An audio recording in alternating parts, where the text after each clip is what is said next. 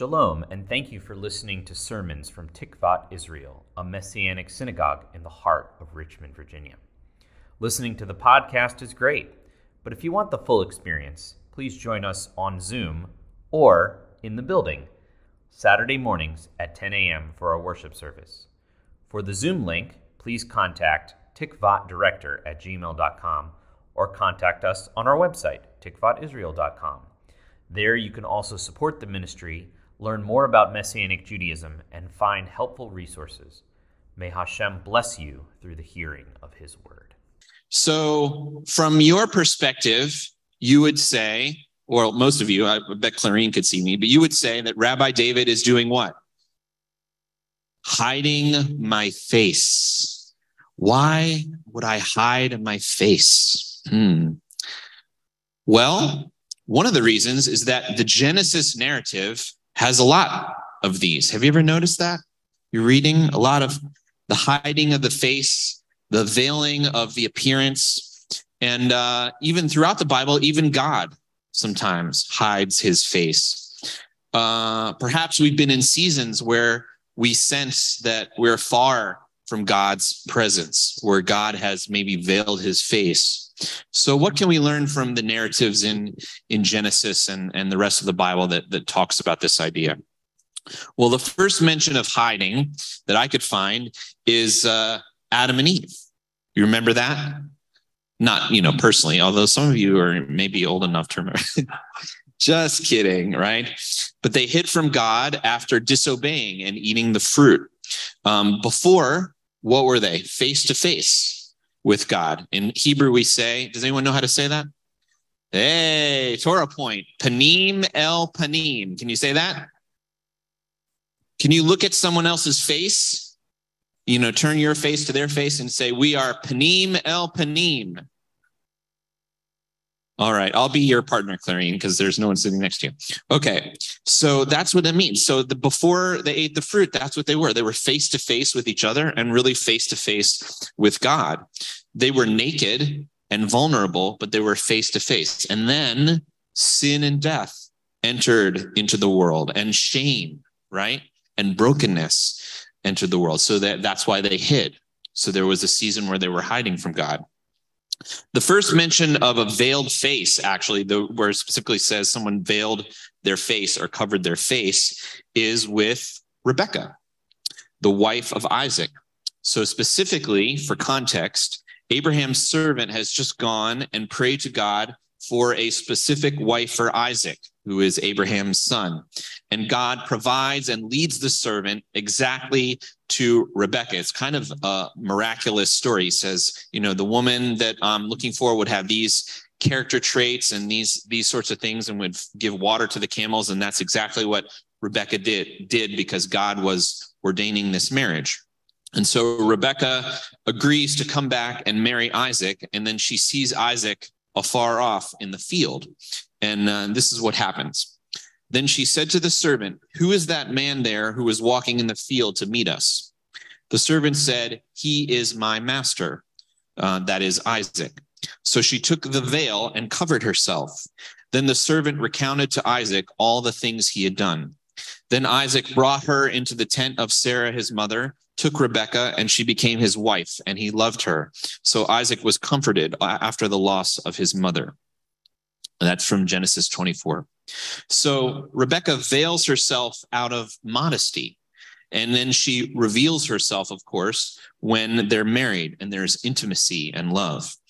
The veiling is one of the reasons that there's a veil and a removal of the veil at a Jewish wedding. How many of you have have seen this? This uh, it's a really cool thing. This is often the first time a groom uh, sees his bride when he unveils her, and then they sign the the ketubah. That's right or marriage contract. The veiling of modesty then leads to what? The revealing of intimacy. Uh, the other veilings of the face or mistaken identities are often done with some deception, but also there's an element of testing or proving of character. So, Jacob, remember him? He conceals his identity from Isaac, his father uh, and he nabs the blessing from Esau, the firstborn. Then Jacob meets his match, in Laban, who pulls the old switcheroo on Jacob. He works for Laban for seven years and only to be given the wrong sister in marriage. Jacob doesn't even realize the deception until the morning when he ends up with Leah instead of Rachel. This might be, you know, now that I think about it, the other reason for the removal of the veil in a Jewish wedding. You know, the groom has just got to make sure we got the right one. You know, there's no switcheroos. That's important, right? Okay. But this is what's happening between Jacob and Laban is iron sharpening iron, right? They're both deceivers and they're using concealed identities to try to get ahead, but they end up humbling each other. Jacob the swindler has met his match and that's it's it actually ends up being good for his character because he has to overcome that and he sees his flaw in in the other person and and it, it kind of God uses that to work it out.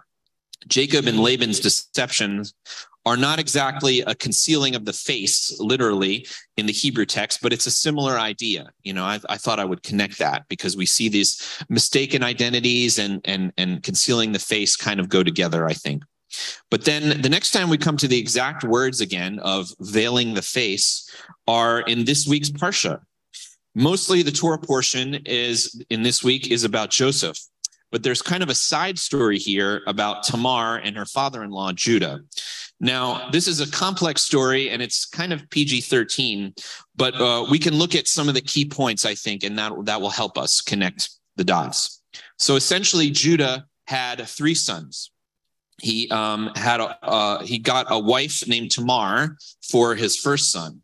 But the Torah says that the first son was evil in the eyes of God, so God put him to death. Then the second son denied uh, giving children to Tamar, so God also put him to death. Uh, then, according to the custom, you know, you would you would marry the the brother. It was called a levirate marriage in the um, in the in the Torah. That's what it refers to. But Judah doesn't give his third son to Tamar, probably out of fear. Um, but he also relegates her to a life of widowhood. He's she she can't marry anyone, and she can't have children and she has to stay a widow for the rest of her life. Uh, and this is where the veiling of the face comes in. So Tamar actually covers her face to bring about children and justice to the situation. It's kind of interesting. Um, it's unusual, but this is what happens. Tamar is able to produce children uh, through Judah, her father in law, by veiling her face and then later revealing her face. And she has twins. She has twins, one of whom is later in the line of King David, right? Remember, the line of the Messiah goes from Judah to David and then to Messiah Yeshua, as we see in Matthew chapter one. It actually mentions Tamar by name, interestingly.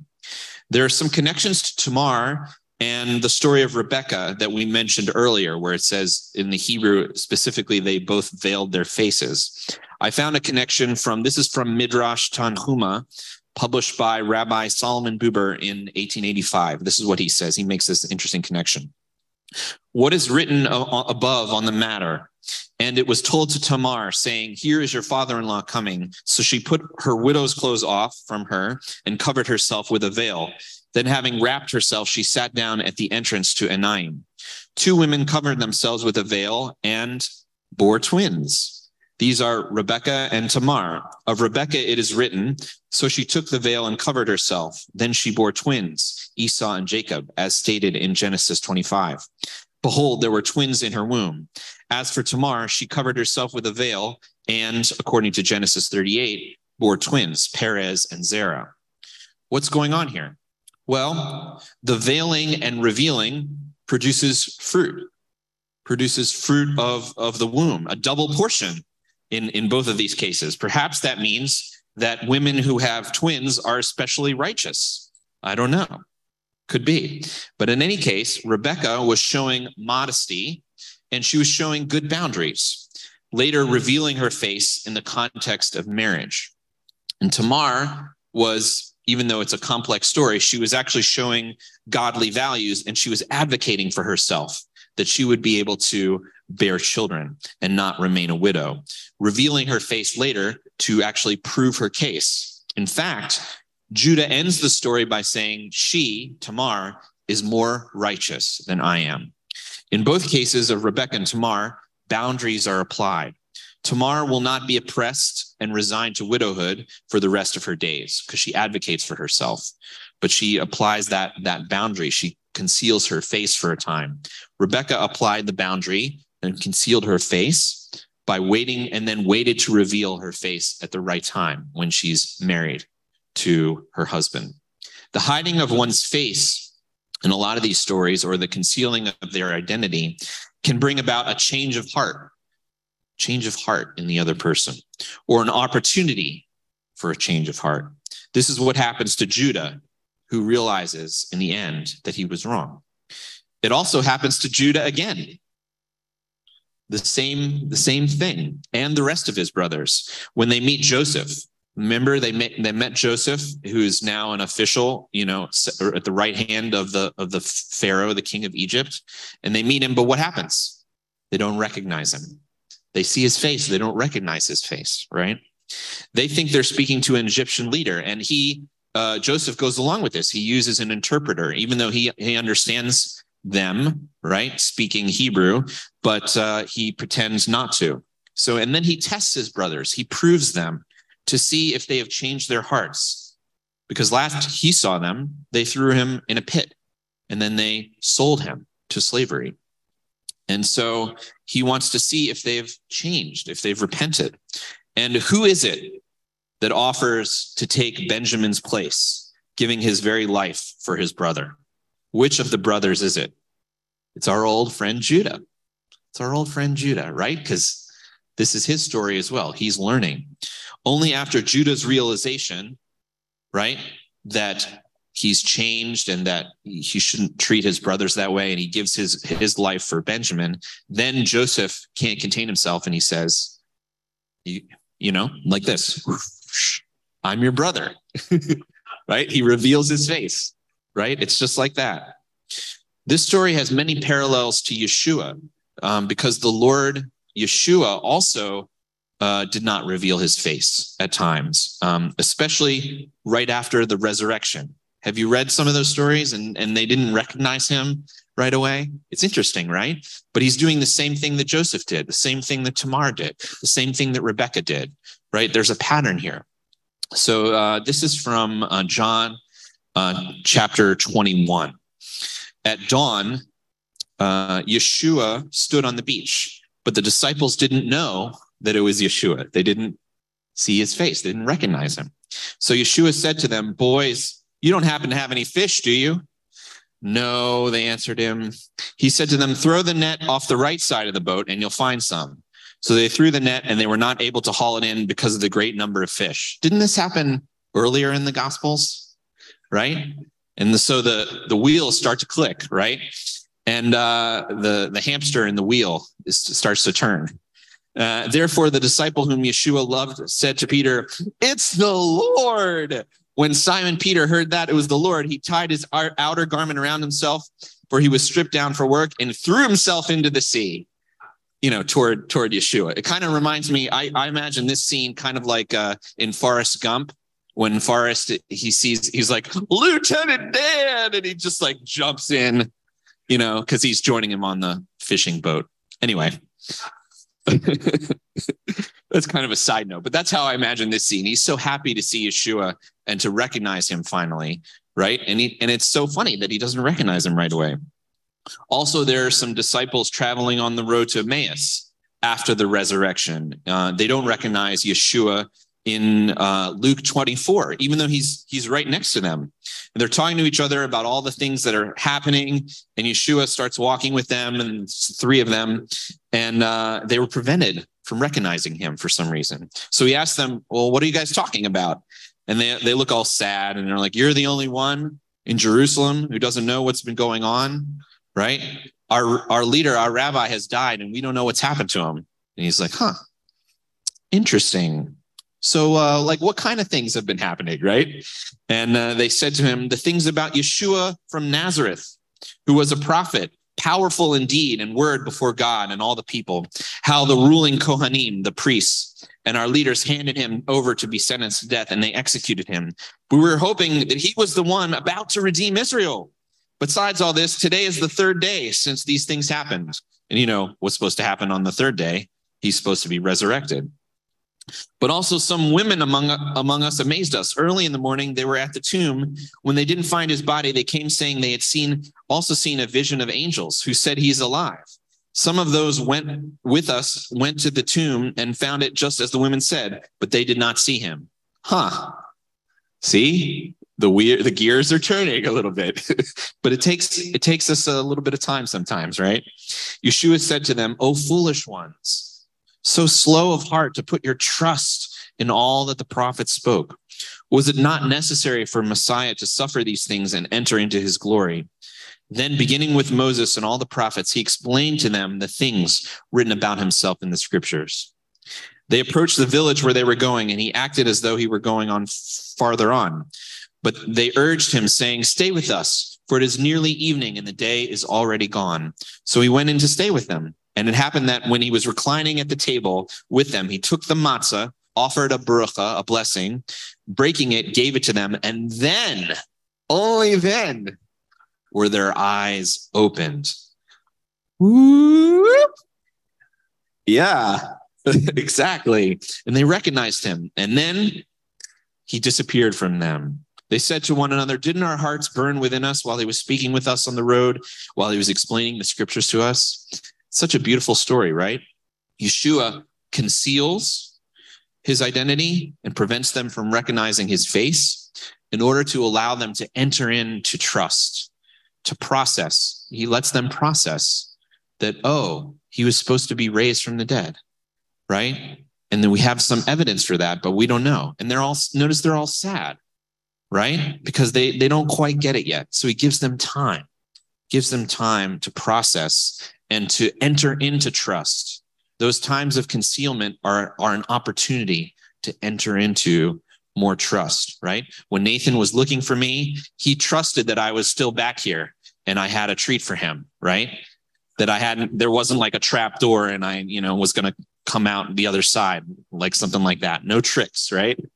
So that's that it gives an opportunity to build trust. In the Tanakh, the Hebrew Bible, God himself, as I mentioned at the top, hides and reveals his face. This is a, a cool example from Psalm 80. Adonai Tsevaot, the Lord of angel armies, how long will you be angry with the prayer of your people? You have fed them the, tear, the bread of tears and made them drink a measure of tears. You make us a contention to our neighbors, and our enemies mock as they please. Adonai Elohei Tsevaot, restore us and make your face shine and we will all be saved, right? There's a sense of suffering, and they're crying out, Lord, shine your face upon us. Shine your face upon us. It seems like God hides his face when we feel far from him, or when our tears are many, or when we long for his face to shine upon us again, to bring us out of our troubles, to save us, right? But that's what he loves to do. He loves to save us, he loves to res- rescue us this hiding and revealing of God's face, um, or we could say God's presence, right? Because um, your face is your presence, um, is also in Psalm 30. I thought this was interesting. For his anger lasts for only a moment, his favor is for a lifetime. Did you catch that? Right? The hiding of the face is for a moment, but the favor, the shining of the face, is for a lifetime. Weeping may stay for the night, but joy comes in the morning.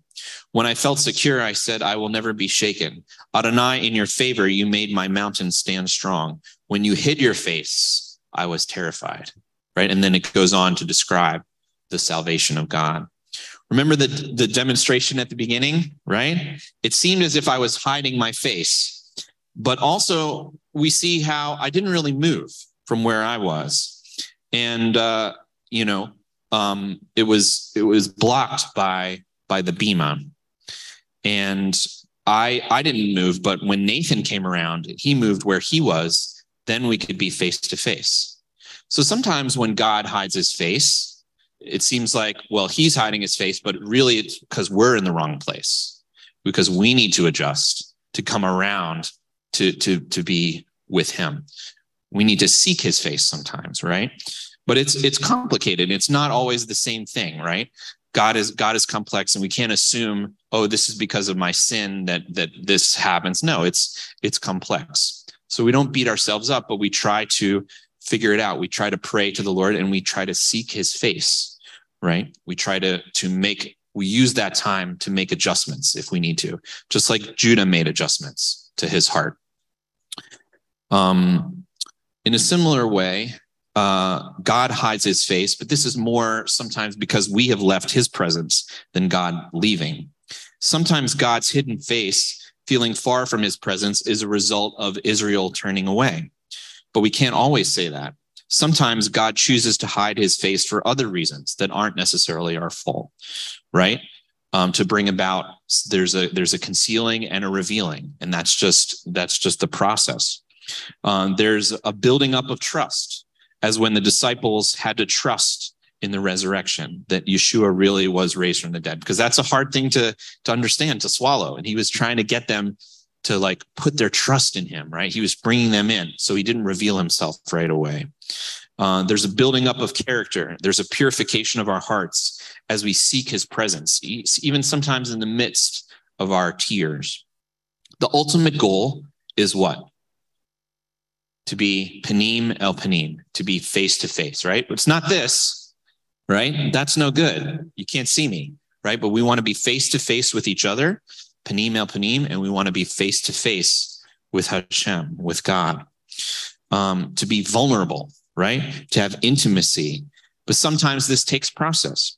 Even married couples, right, that are intimate with each other, they they come apart for a time to pray and then they come back together again. There are rhythms of separateness and intimacy built into marriage in the, in the book of Leviticus, right?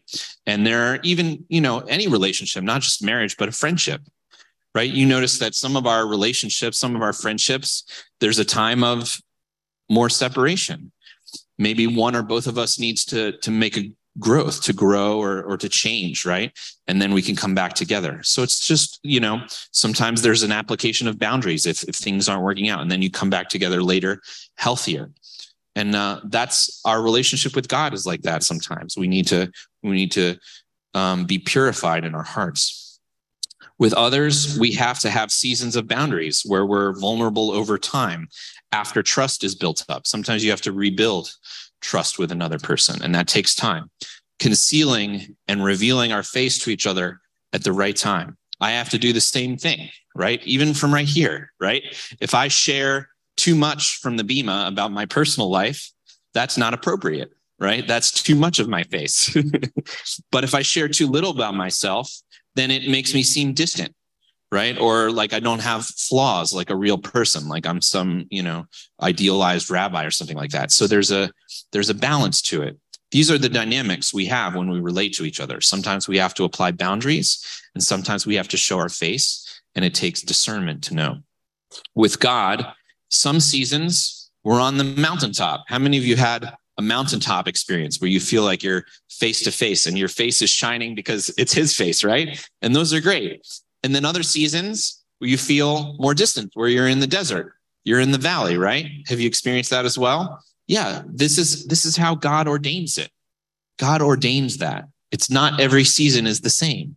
He invites us to trust him in the desert times, to seek his face, to look for his presence, to find his saving hand, to press into trusting and to press into faith, right?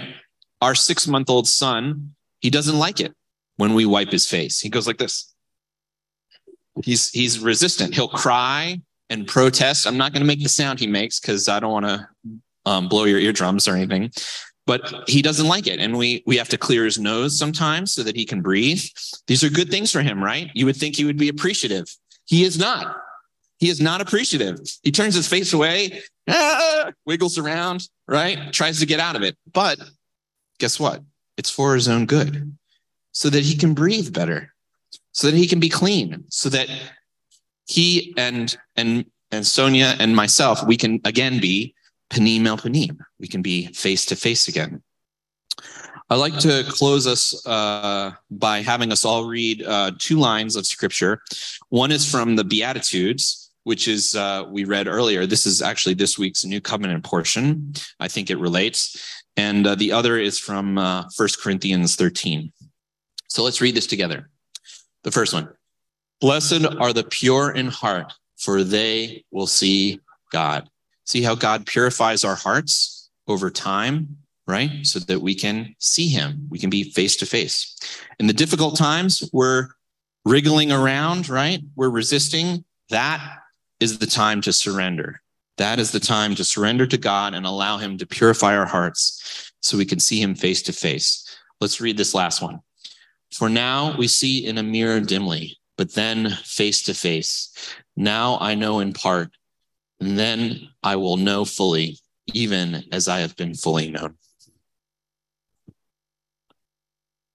Let's pray. Avinu, our Father, we thank you that you have given us these beautiful stories in your in your word, Lord, um, of of folks that veiled their face and revealed their face, and uh, we know that sometimes you do the same. Um, and uh, we just ask that you help us to seek your face always, to um, to trust you in the mountaintop times and to trust you in the desert times and to allow those things to draw us closer to you and that we would be like Nathan did and we would come around the side, right? And we would make adjustments, um, that we would uh, pursue you, Lord, and, uh, and not be complacent. And we thank you, Lord, for this season of Hanukkah that is upon us. We pray that um, we would seek your face and see your light see the light of your face in those candles see um, see your miracles see the things that you do for us every day. Um, and that we would um, bless you and that we would um, thank you and adore you and worship you lord in this season. And in yeshua's name we pray. Amen